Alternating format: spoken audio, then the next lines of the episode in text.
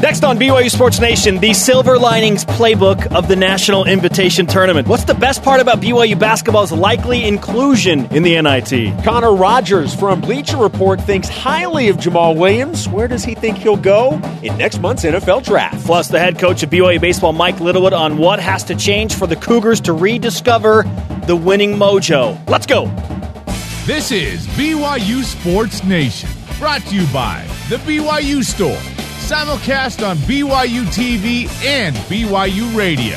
Now, from Studio B, your hosts, Spencer Linton and Jason Shepard. Hey, the party's here on the west side. BYU Sports Nation is live, your day to day play by play in Studio B, presented by the BYU Store, the official outfitter of BYU fans everywhere. Friday, March 10th. Great to have you with us wherever and however you are dialed in. I am Spencer Linton, teamed up with the man who will test his arm today, throwing out the first pitch, oh. Jason Shepard. Yes, today is the day.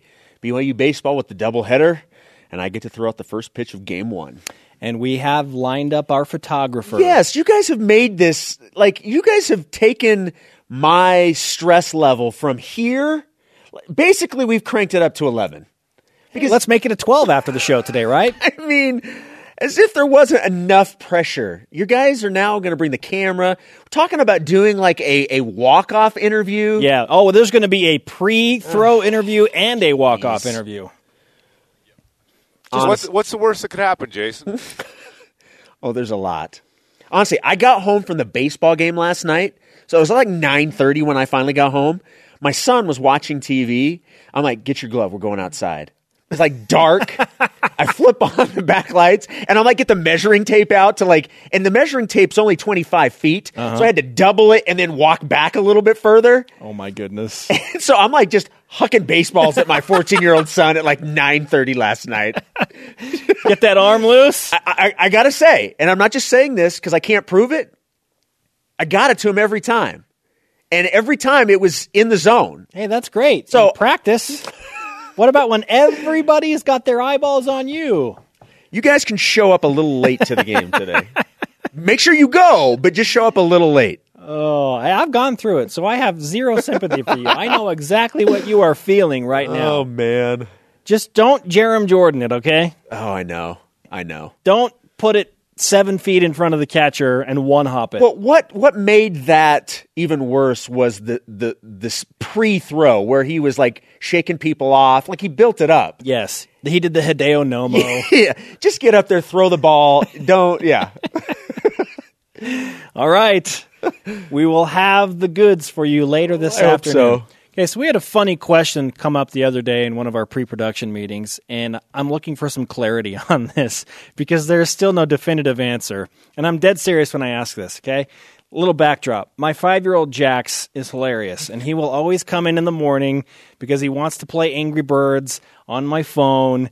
But he's so stinking cute that I can't say no, especially when he walks in with tube socks up to his knees, rocking his Paw Patrol or uh, I, I don't know, some sort of character of Mickey Mouse yeah. underwear, okay? Just like, you laugh at him because it's cute, it's right? cute when they're five. It's cute. He's super funny. And it's like, oh, of course, yeah, you can. And we laugh about it. At what age does that become not okay? Not cute? That's a great question. Uh, I think society lets you know when it's. I think it's based off of the looks that you get when you're doing it. I'm not sure exactly what age you stop, but what I've come to realize in things like that, things that are cute and funny only because you're little, aren't cute and funny again until you're really old. It's like both ends of the spectrum. you can get away with it when you're really young okay. and get away with it when you're really old. So if you're 80 plus and yeah. you answer the door yeah. and tube socks up to your knees. I'm thinking single digits, it can be kind of cute. Okay. Uh, and then probably not again until you get your AARP card. All right. Hey, we'll make that the unofficial, the unofficial official BYU Sports Nation answer. Yeah. All right. The AARP card is required. and even then, it's still, there's some gray area there, right? Right. Yes. Yes. The cops will be paying attention. There you go. the things that are discussed in the morning meeting are fantastic. Clearly. Happy Friday, everyone. On that note, bring on the headlines. It's your BYU Sports Nation headline. BYU football continues today, day six of spring practice. Associate or assistant head coach Ed Lamb, I should say, yesterday on BYU Sports Nation said the team is specifically striving to improve in two areas. we're striving for technical mastery and scheme mastery. And that, you know, by striving, I mean we're trying to improve in those two areas. I amen to that. Just get better. BYU football. A week from today, the Cougars will hold a public practice in sunny St. George, Utah. I'm expecting a big turnout for that. I think I know fans uh, down there are pretty excited for that. All right. BYU baseball lost 10 to 8 last night against UC Santa Barbara in their home opener. Maverick Buffo got the start, had six strikeouts in five and a third. The Batcats play a doubleheader today against the Gauchos at 4 p.m. Eastern Time and then 7:30 p.m. Eastern Time on BYU Radio. Head coach Mike Littlewood will join us in about 25 minutes coming up right here on BYU Sports Nation. Batcats trying to figure out how to win those close games. That has been the theme for them all season. Third ranked BYU men's volleyball in Malibu against ninth ranked Pepperdine tonight, 10 p.m. Eastern. The Waves, coming off a bye week, have lost four of their last five matches and trying to take down the third ranked Cougars. In the first of two final home meets for BYU gymnastics, the team hosts Arizona tonight at 9 p.m. Eastern Time. On the show yesterday, freshman gymnastics star Shannon Hortman said BYU gymnastics showed that they can perform not just in practice, but in the meets. in workout, we're incredible. We hit and we stick, and then when it comes to competition, it doesn't really show. So I think it was really exciting to be able to show my teammates that like you guys are good enough. We are good enough. Yeah. This is this is what BYU gymnastics really looks like. She was fantastic yesterday. If you missed that interview, I, I highly recommend going back and finding it uh, on the apps uh, or online and, and get the podcast for that because she was she was fantastic. You can watch the meet live tonight on BYU TV. You can also stream it on BYUTV.org as well as the apps. Three time Mountain Rim Gymnastics Conference Performer of the Week as a freshman out of American Fork, Utah. Huge personality, Shannon She Hortman. Bouncing bundle of energy in the gym. Also, bouncing bundle of sarcasm. yeah, she was she was great. Needless to say, she'll be back on the program at some point. Rise and shout. Time for what's trending, brought to you by Ahern Rentals. Your next job is our priority. You're talking about it, and so are we. It's what's trending on BYU Sports Nation. NIT Silver Linings Playbook. BYU basketball, for all intents and purposes, likely headed to the National Invitation Tournament. If that invitation comes to fruition on Sunday, and it will, it will mark the first time in the Dave Rose era, 12 years, that BYU has missed the NCAA Big Dance and gone to the NIT in back to back years. It's not the objective when the season starts, obviously, but it's reality now. And now that the Cougars are likely there, why not embrace it and make the most of it, which they have done in their most recent trips, both going to Madison Square Garden to the Final Four of the NIT. That was fun, right? Absolutely, Making the most of it.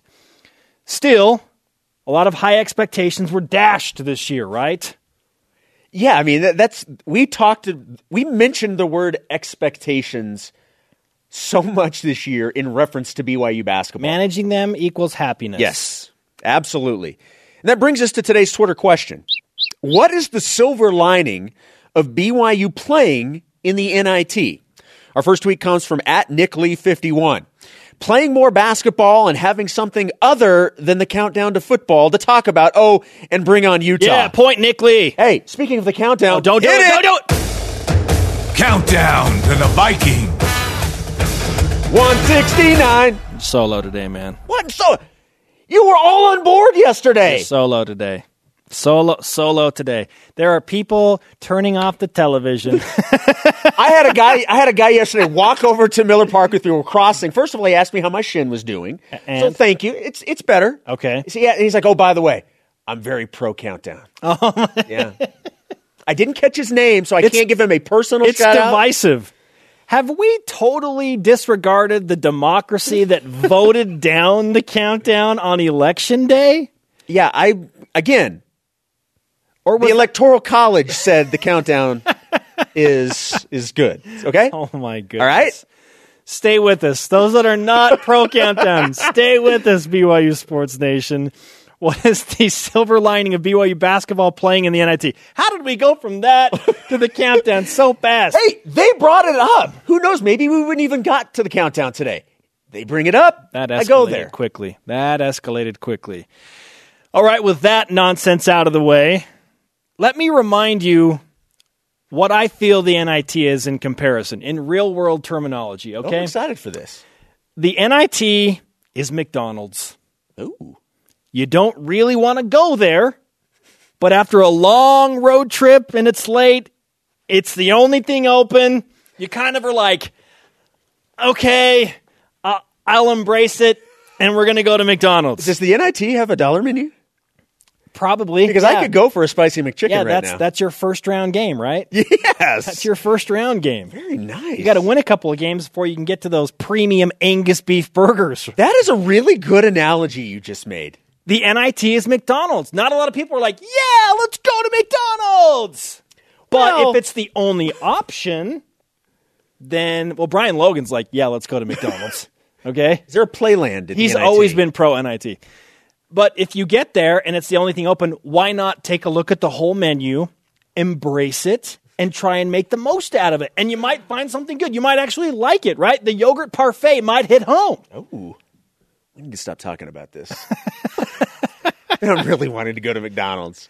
It's it's what's happening, okay? If that's the only thing that's open and it's not awful, right? It's still food. There are still some healthy options. It's good stuff. There's a silver lining to that. Yes, yes. This is the way I look at it. And we have this conversation going into a bowl game as well. It's very much like a bowl game. You hear coaches say it's an opportunity for us to play another game. Yes. It's an opportunity, and sometimes even more than just the game, it's an opportunity for us to get more practice. time. Absolutely. That, that, that cannot be a negative at all.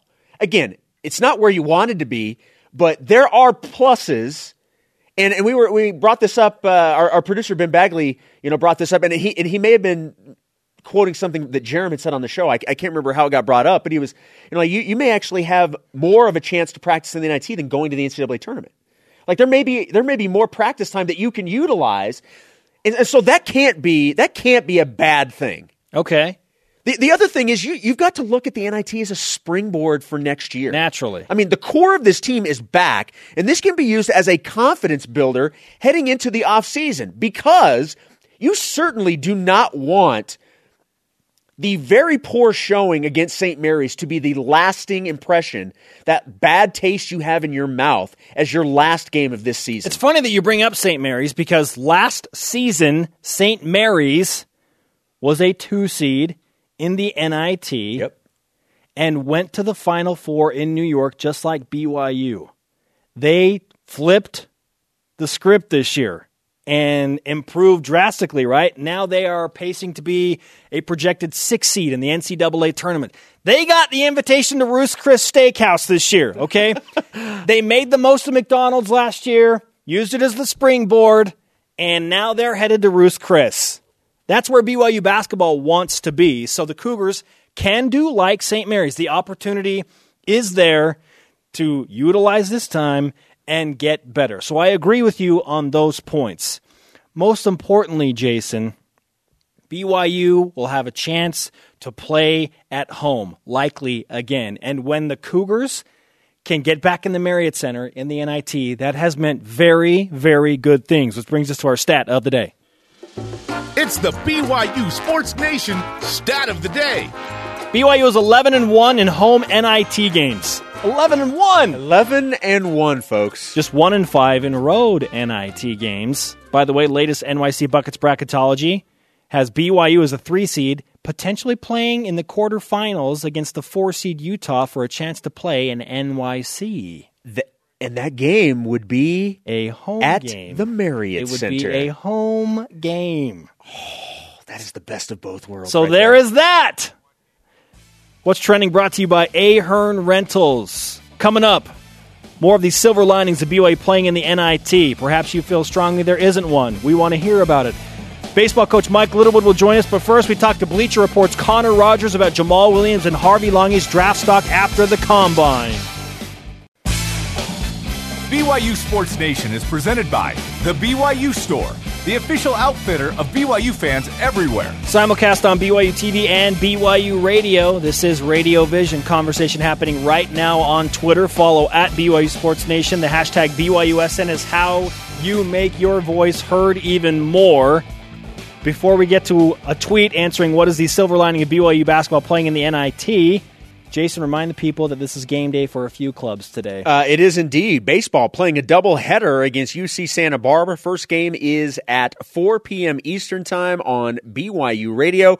We will also have a game tomorrow at 2 p.m. Eastern Time, which you can see on BYU TV. We will have the head coach of the BYU baseball team, Mike Littlewood, joining us in our next segment. More game day notes coming up in our headlines and in the Cougar Whip Around. What is the silver lining of BYU playing in the NIT at OK level? Says clearly the chance to play and beat the Utes and the chance to go to New York for the tournament finals. If that happened, just if the game happens at all, the I think that the NIT would be a huge success. Just get to that point. Just give me an opportunity. There's so many things that could happen of a positive nature with that game being played. and of a not so positive nature. Yes.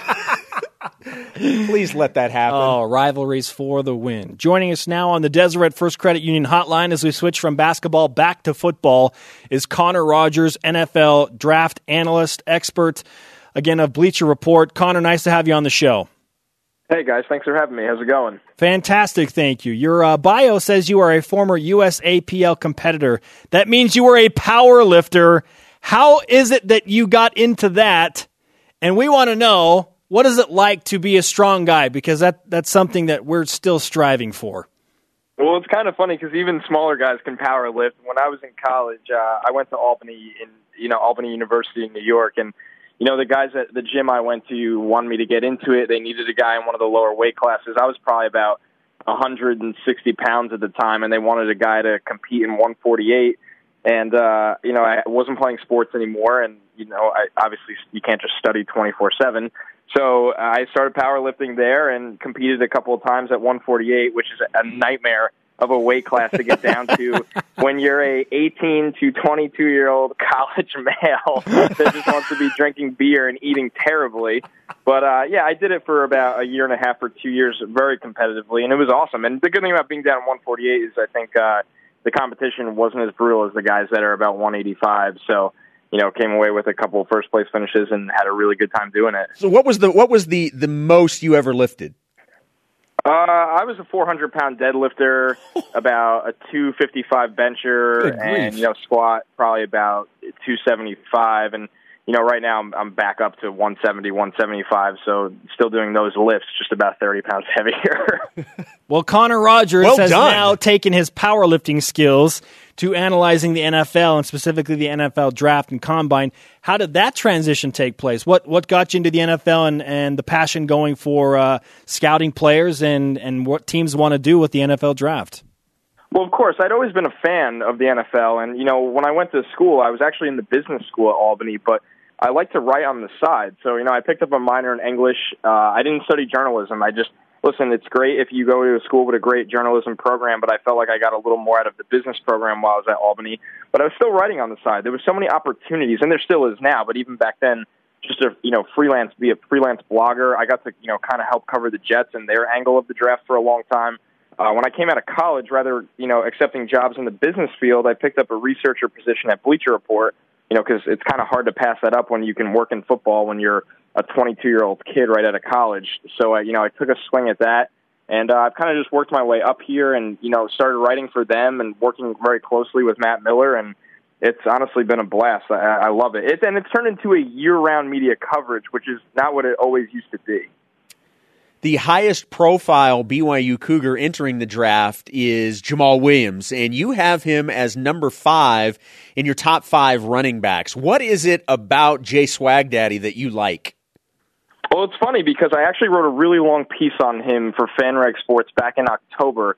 Before he kind of blew up. I think people had known he was a successful player for them for a couple of years and year off, then came back and was tearing it up again.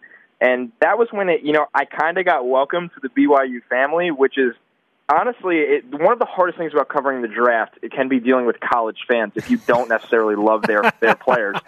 And with BYU, it's been the opposite because here I was watching this guy, and I was like, this is you know the best top five running back that nobody's talking about, and I literally think that's that's part of the headline of the piece.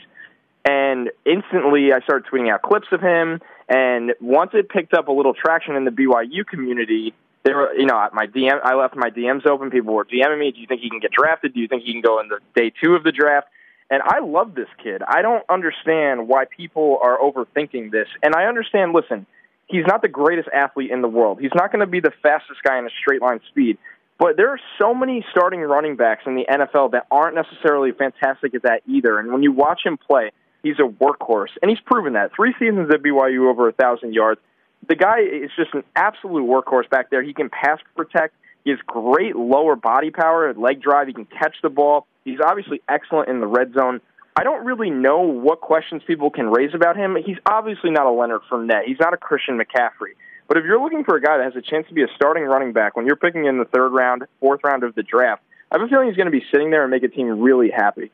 So, if I were to ask you today, if the NFL draft were happening in the next 24 hours, where Jamaal Williams would get drafted in terms of a round and selection, where would you essentially put your money on that pick? I would take him on the second day of the draft. Just from people I've talked to, it sounds like he's going to sit right between that fourth and fifth round range. And there's a couple of factors that go into that. Number one is a lot of people know this is an excellent running back class, and that that's just you know a beauty and a beast at the same time because obviously there's so much talent there, but players like Jamaal get pushed down or in a normal year, they can go 70, 50 to 70 selections higher than that.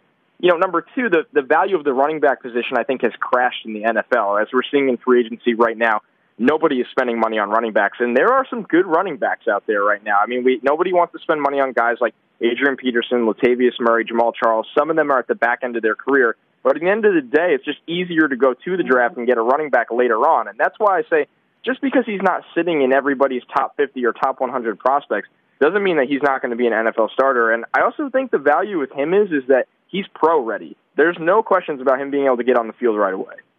So you don't think that? I mean, because I mean, let's be honest. Ezekiel Elliott's a, a special talent, but you don't think what he did last year with the Cowboys is I don't know ramping up the interest in running backs this year?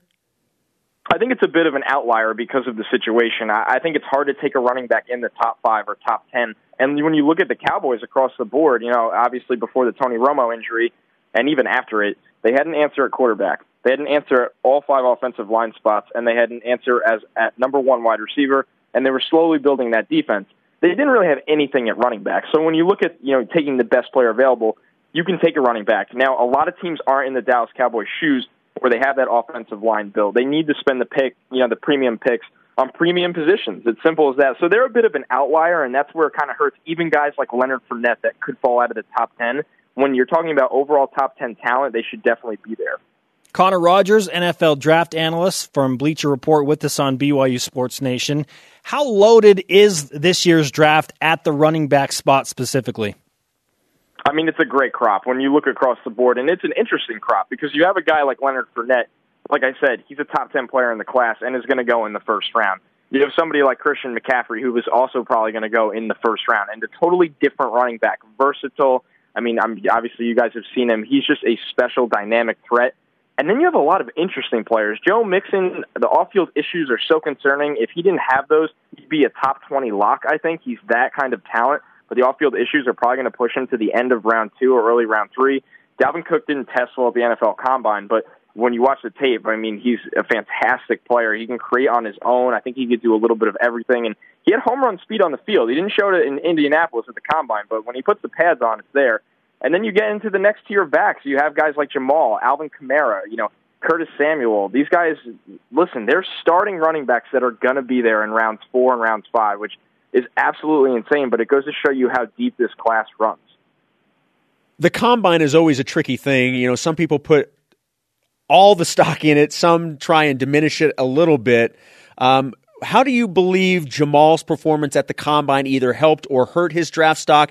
And also, uh, Harvey Langi is the other uh, BYU player that, if there's going to be another one drafted, it's probably going to be Harvey. Uh, what about his performance at the combine, what are you hearing about him? Well, I think with Jamaal coming into it, I think his goal was to be under four six because, like I said, people knew this isn't a guy that's going to be a straight line runner. So he needed to get under four six, and he got four five nine. So I think he stays right where teams had him. I don't think anything changes. I think his testing matched what you saw on tape. You know, you can't ask a guy that specialty isn't straight line speed to go run a four forty at the NFL Combine. It's not fair. So you don't change or move your grade. You just need them to get below. it. you know, there's a threshold for everything. And for a running back, you'd like them to be under four six five, and you know he got there. So I think he'll be just fine. And then when you look at Harvey, he's one of the more interesting players on you know the very very late rounds of this draft because they've asked him to do so much at BYU, as you guys know. He's moved around. I, I thought he could be a really good middle linebacker. Then he played on the edge a bit. And the bottom line is, and he's a good athlete. He and he showed that at the combine. I mean, he was a top performer in not only the 20 yard shuttle but also the 60 yard. So I think when you look at him, you know, you have the physical makeup to be a very effective special teams player, and it just depends on the fit. Can he find a job as a backup linebacker? Of course, but you know, you land in a spot like New England where they coach up special teams, and you just need to be an athlete like you know, Harvey is. I think he could be fine. I think he's going to get drafted too. I, you know, I talked to a lot of BYU people that are very interested in Jamaal, and they want to know, hey, can Harvey get drafted? And I said, yes, definitely, sixth, seventh round. Teams value special teams, I would say, more than ever right now. You need guys that can run down the field, cover kicks. If he's willing to make that adjustment, he has a, definitely a good shot to make it in the NFL. Everybody wants to know what a good fit is for these BYU guys, and maybe you haven't thought to this degree, or maybe you have, but with Harvey maybe going to the Patriots or a team like that on special teams, what about Jamaal? What would a good fit for Jamaal Williams be if he wants to have a significant role in the NFL? I don't think he has to stray too far where I'm located at. I think the New York Giants are a perfect fit for him. I mean, you know, obviously they've cleared their running back depth chart a bit. They haven't been overly active. Adrian Peterson was being linked to them before free agency. It doesn't seem like there's any interest there. They took another good running back on day three of the draft last year in Paul Perkins, and he was effective when he got the ball last year. He's a totally different runner than Jamaal. He's elusive. He's a quick guy in space. You know, Jamaal can be that power workhorse kind of guy. You, you listen, they're just looking to build, you know, a trio or you know some kind of duo of running backs, and that's a place where he wouldn't be asked to take on a very, very heavy workload right away, but he would still be able to get on the field right away. And I think with Ben McAdoo there, they just got a very good blocking wide receiver and overall wide receiver and Brandon Marshall to pair with Odell Beckham. They're going to try to get the most out of Eli Manning that they can at the tail end of his career. I just think that's a great fit for him. Contributor for USA Today Sports, NFL draft analyst for Bleacher Report, Connor Rogers. Hey, we appreciate the time, Connor, and the insight into Jamaal Williams and Harvey Langi, and uh, we obviously are watching very closely. If you couldn't tell, BYU Sports Nation is very invested in what these two guys are doing. Yeah, you guys are great. Thanks for having me on. It was good talking to you. You got it. Thanks, Connor, Connor. Rogers on the Deseret First Credit Union Hotline. Deseret First, your values, your timeline, your financial future. The New York Giants. That's not bad. the G-Men. the New York Football Giants.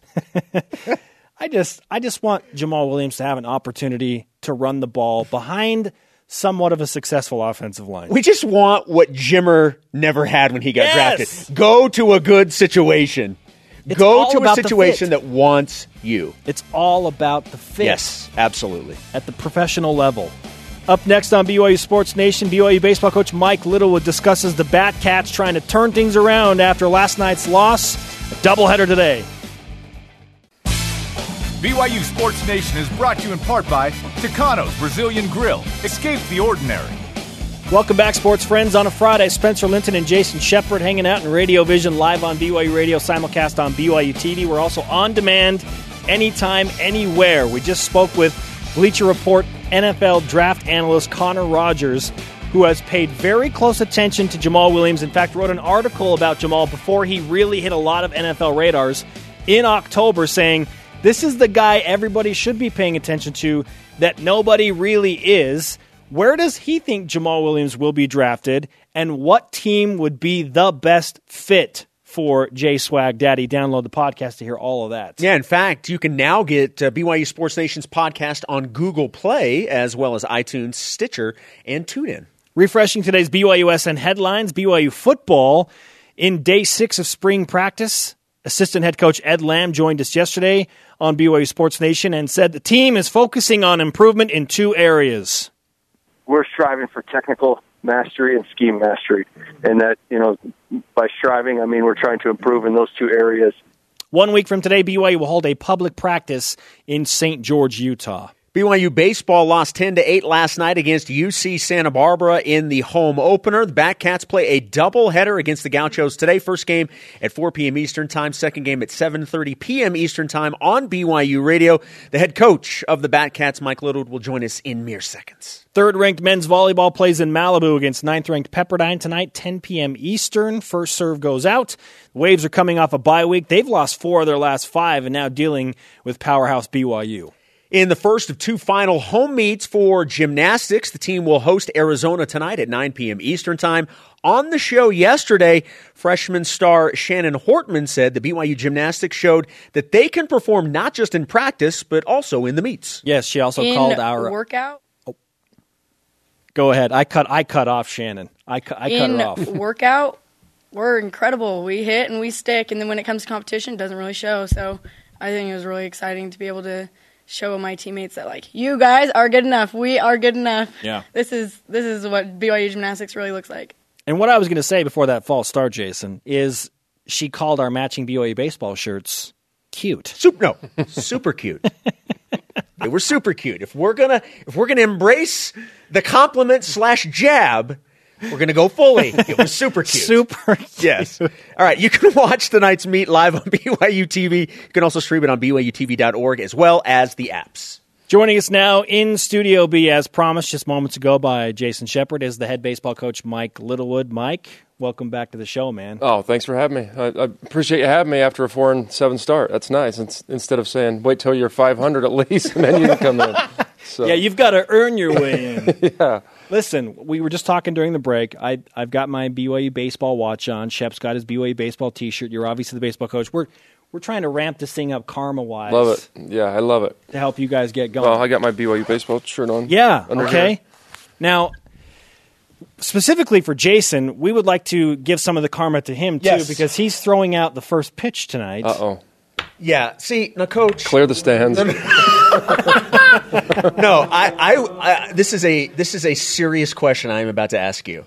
I would, as soon as I'm off the air for the show today, I would love the opportunity to come over and practice throwing off the mound. Are you okay if I immediately come over to the ballpark? I'm good with that. Okay, Yeah. good, because- we'll, we'll put a mat up on the mound and uh, get somebody out there to, to help catch. I, I cannot mess this up. I I like you guys too much. I am around you far too uh, much to not have a good oh, you showing. would wear it if it's because not a I good will throw, hear about it You will wear it. forever. Yeah, no doubt.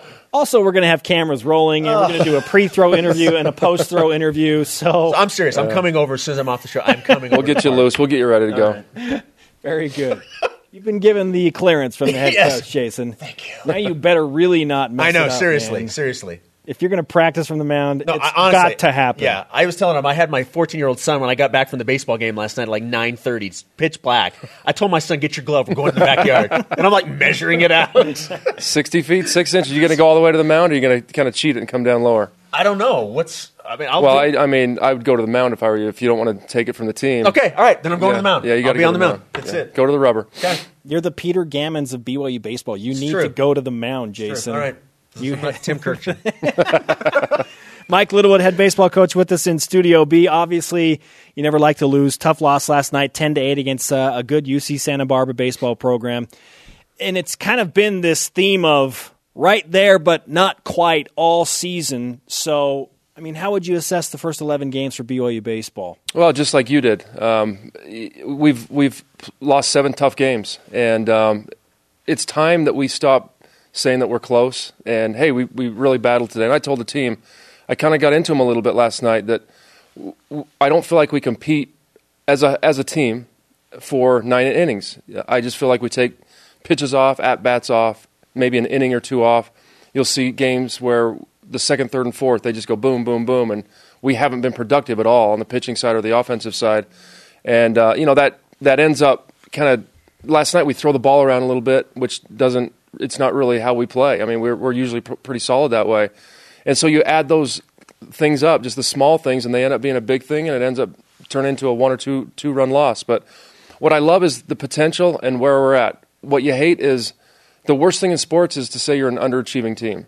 And right now, that's what we are. Uh, we're un- underachieving many individuals and, and as a whole, uh, but they're, they're mature guys, they're older guys, they're going to turn it around. Um, but it's going to have to be them. You know, I, I'm just, I told them I'm, I'm hoping we finish this year like we started last year. And uh, that's, that's our potential for sure to win the West Coast Conference. I mean, that's, we have a team that's built to do that because of the way the success of last year, do you think that the team is feeling more pressure this year because the start has not been the same?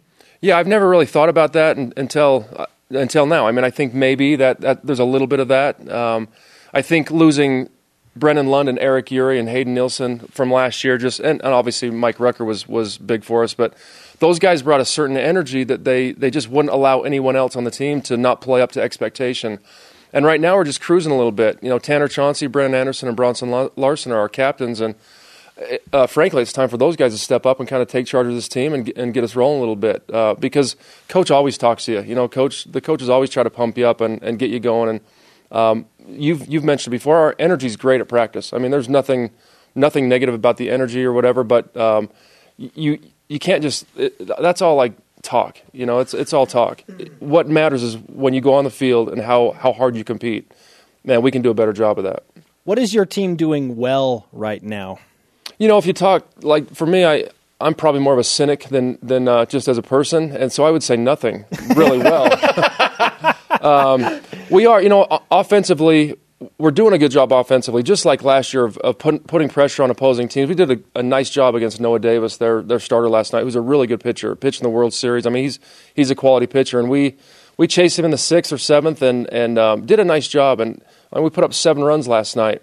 What I was disappointed in last night was our is our relief pitching, and really Maverick Buffo didn't uh, in three starts he has not been able to to kind of lock in his command and, and throw his throw his fastball, curveball, or change where he wants to, and that's really hurt him. So he ends up having to throw the ball down the middle a little bit more when he gets behind in counts. And uh, teams like Santa Barbara will just make you pay for that. Uh, and you, we saw it last night. So uh, what, what, we're doing well, we're coming out every day ready to play. We don't have to prod them to get ready to play. Uh, they're playing with energy, but uh, I think we just need to lock in and focus up just a little bit more on, on all the little parts of the game you and I have talked a lot about the play of Brock Hale, who's the starting right fielder, and boy, does he continue to shine, leading the team in batting average at 395. He's tied for the home run lead with three, hit another one yesterday to get you on the board uh, in that second inning. How much of his performance did you expect? Well, it's funny. Last year, if you remember, um, when we had when Kyle's injury came about, we put Brock in first. He he got the first opportunity and he had a couple anxious at bats. He just got off a mission, had never hadn't been in that role, um, was swinging at some pitches out of the zone, and I just didn't like the feel of his at bats. I knew his potential. We all knew his potential because because he he's got he's he's like a five tool player. I mean, he can do it all. So we put Keaton Kringlen in there, and you know the rest the, the history is written. West Coast. Conference Freshman of the Year. He just took off and never looked back, and so Brock really didn't get another chance because the other outfielders were Brennan Lund and Eric Ury. So Keaton got it. He went, uh, but I'd always want to talk about Brock last year, and people go, "Well, what about Keaton?" You know, and which is understandable. So we knew what Brock could do. Um, he's been our most consistent hitter. Uh, he started in the six hole, and now he's moved up to the to the cleanup spot.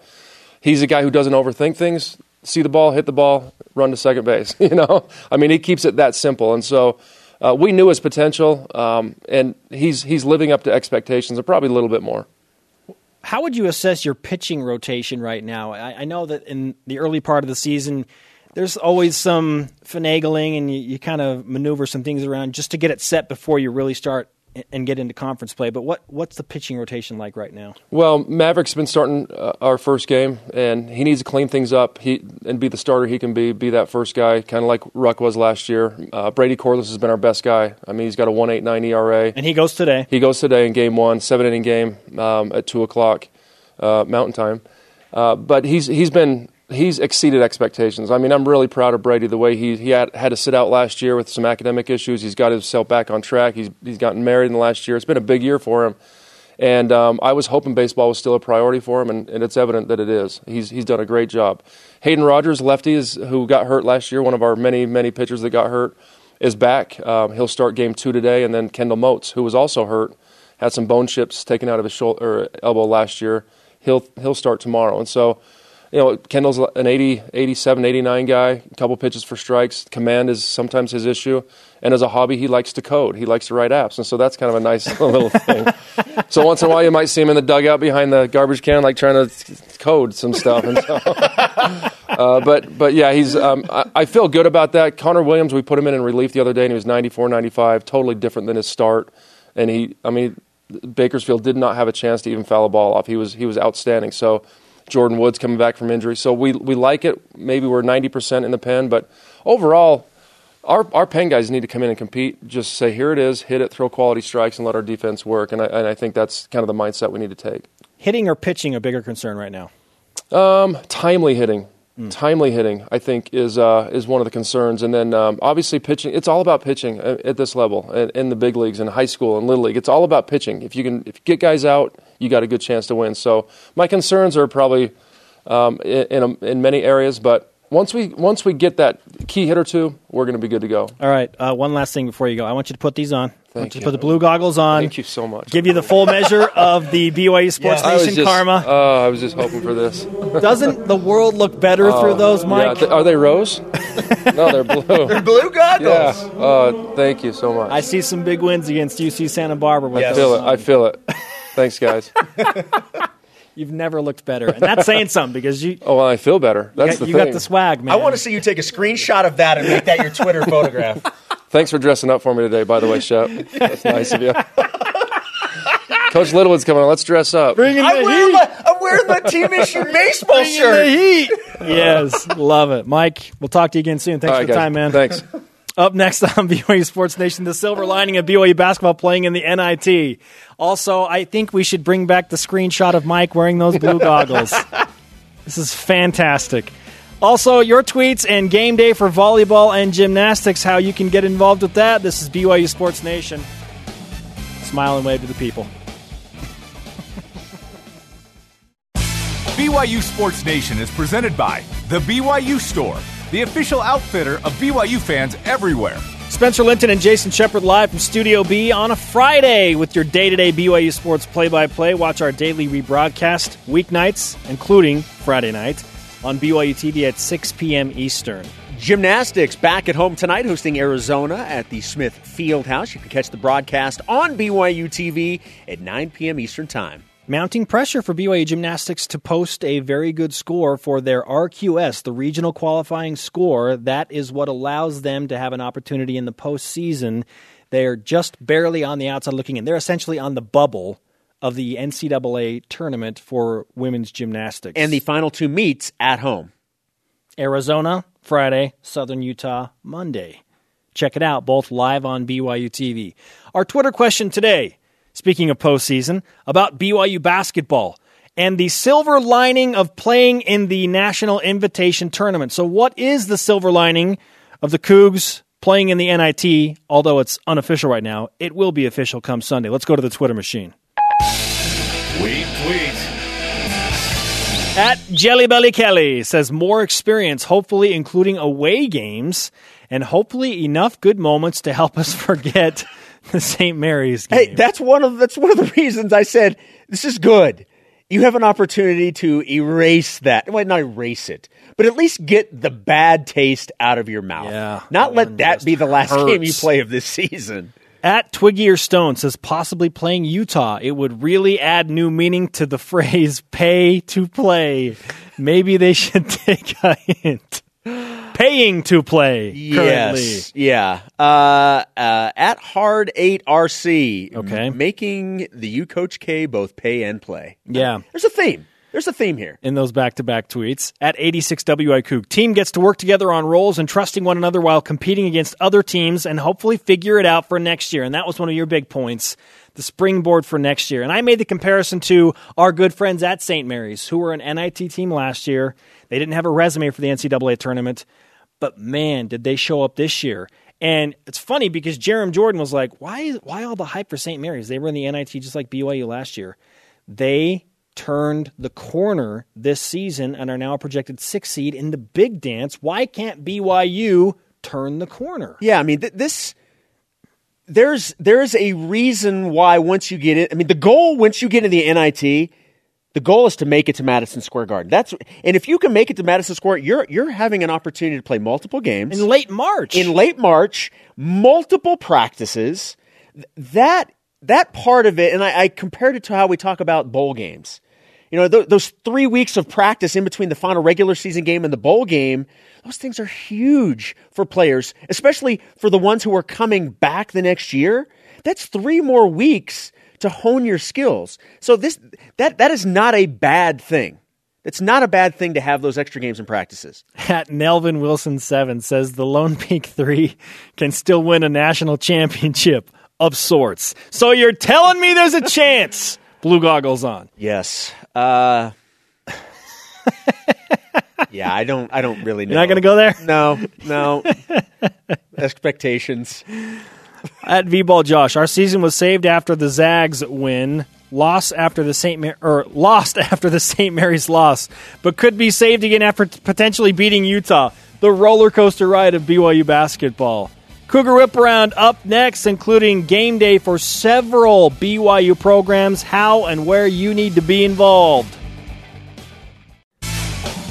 BYU Sports Nation is brought to you in part by DexterLaw.com for help when you need it most. It's a Friday show, and it wouldn't be a Friday show without some pure hilarity and juvenile hijinks. Brought to you in the form of tube socks and underwear for little kids and when it becomes not okay. also, Mike Littlewood ribbing uh, Jason Shepard for dressing up for him. I thought that On I game was- day. I thought I was. Uh, I thought I was. You know, like impressing him, wearing the, my team issued Thanks. shirt. Thanks for dressing up, Jason. Hey, what should we do right now? Uh, I believe we should whip it. okay. It's time for the Cougar Whip Around. Football. BYU football continues with spring practice. It is day six today. A week from today, BYU will be holding a public practice in St. George, Utah. Baseball. Lost 10 to 8 against UC Santa Barbara in their home opener last night. The Batcats play a doubleheader against the Gauchos today, 4 p.m. Eastern, 7 inning game, and 7:30 p.m. Eastern, both on BYU Radio. Volleyball. Third ranked men's volleyball plays in Malibu against ninth ranked Pepperdine tonight at 10 p.m. Eastern Time. The Waves, coming off a bye week, they've also lost four of their last five matches. Gymnastics. Final two home meets for BYU gymnastics tonight and Monday. The team will host Arizona Wildcats in the Smith Field House at 9 p.m. Eastern. That meet live on BYU TV. Stream it on BYUTV.org and the apps, as well as Monday's meet. Track and field. 10 Cougars will compete for BYU today and tomorrow in the NCAA Track and Field Indoor Championships in College Station, Texas. Shea Collinsworth currently has the second fastest time in the nation at uh, in the 800, an event that she will compete in this weekend. Softball. Number 25 BYU. Sounds good to have that team ranked. Playing in the Fresno State Invitational this weekend, they will face Fresno State and Sacramento State today in a doubleheader. Tennis. BYU fell to Middle Tennessee yesterday, four to three. Savannah Waravino won both her her single and doubles competition. The Cougars will face Fresno State today. Cougars in the PGA. After the first round of the Valspar Championship, Zach Blair is tied for 41st at one under par. He tees off at 1:30 p.m. Eastern for the second round. Daniel Summerhays tied for 73rd at one over par. He tees off at 108 Eastern. Cougars overseas. It's a very specific time. Kyle Collinsworth had two steals, two assists, and three rebounds last night for the Texas Legends. Cougars in the minors. Former Cougar Adam Law went one for two yesterday for the Seattle Mariners as they took on the Chicago Cubs and Jacob Hanneman. Hanneman one for one with an RBI. Jacob Brugman, playing for the Oakland A's, had a walk. Future guests include Steve Cleveland, the PCC, the Yes. President Coach Cleveland. Yes, the classic when BYU faces Fresno State In the NIT? Yes. I'm sure he'll have plenty to say about BYU's NIT uh, potential and bracket once it comes out after the weekend. I love this weekend. It's such a fun weekend for college sports, and sports fans in general, to get the brackets out. Are you glued to the TV for the whole thing, even though like the first like 40 minutes are all just hype? Yeah, once upon a time I, that used to happen, and then uh, then life kids. happened, then kids. kids. Yeah, so there you go. Today's Rise and Shout brought to you by Dexter and Dexter Help when needed most. DexterLaw.com. Who deserves the Rise and Shout? Oh, um, how about we give it to Jamaal Williams? Ah, yes, Jamaal Williams, as he pushes for the NFL draft. Our elite tweet of the day from at Kip Kent. BYU basketball could get hot and go to New York City again. Could play Utah in a year they didn't want to play us again. Love it. Thanks to all of our guests. For Jason, I'm Spencer. Shout out to BYU Baseball.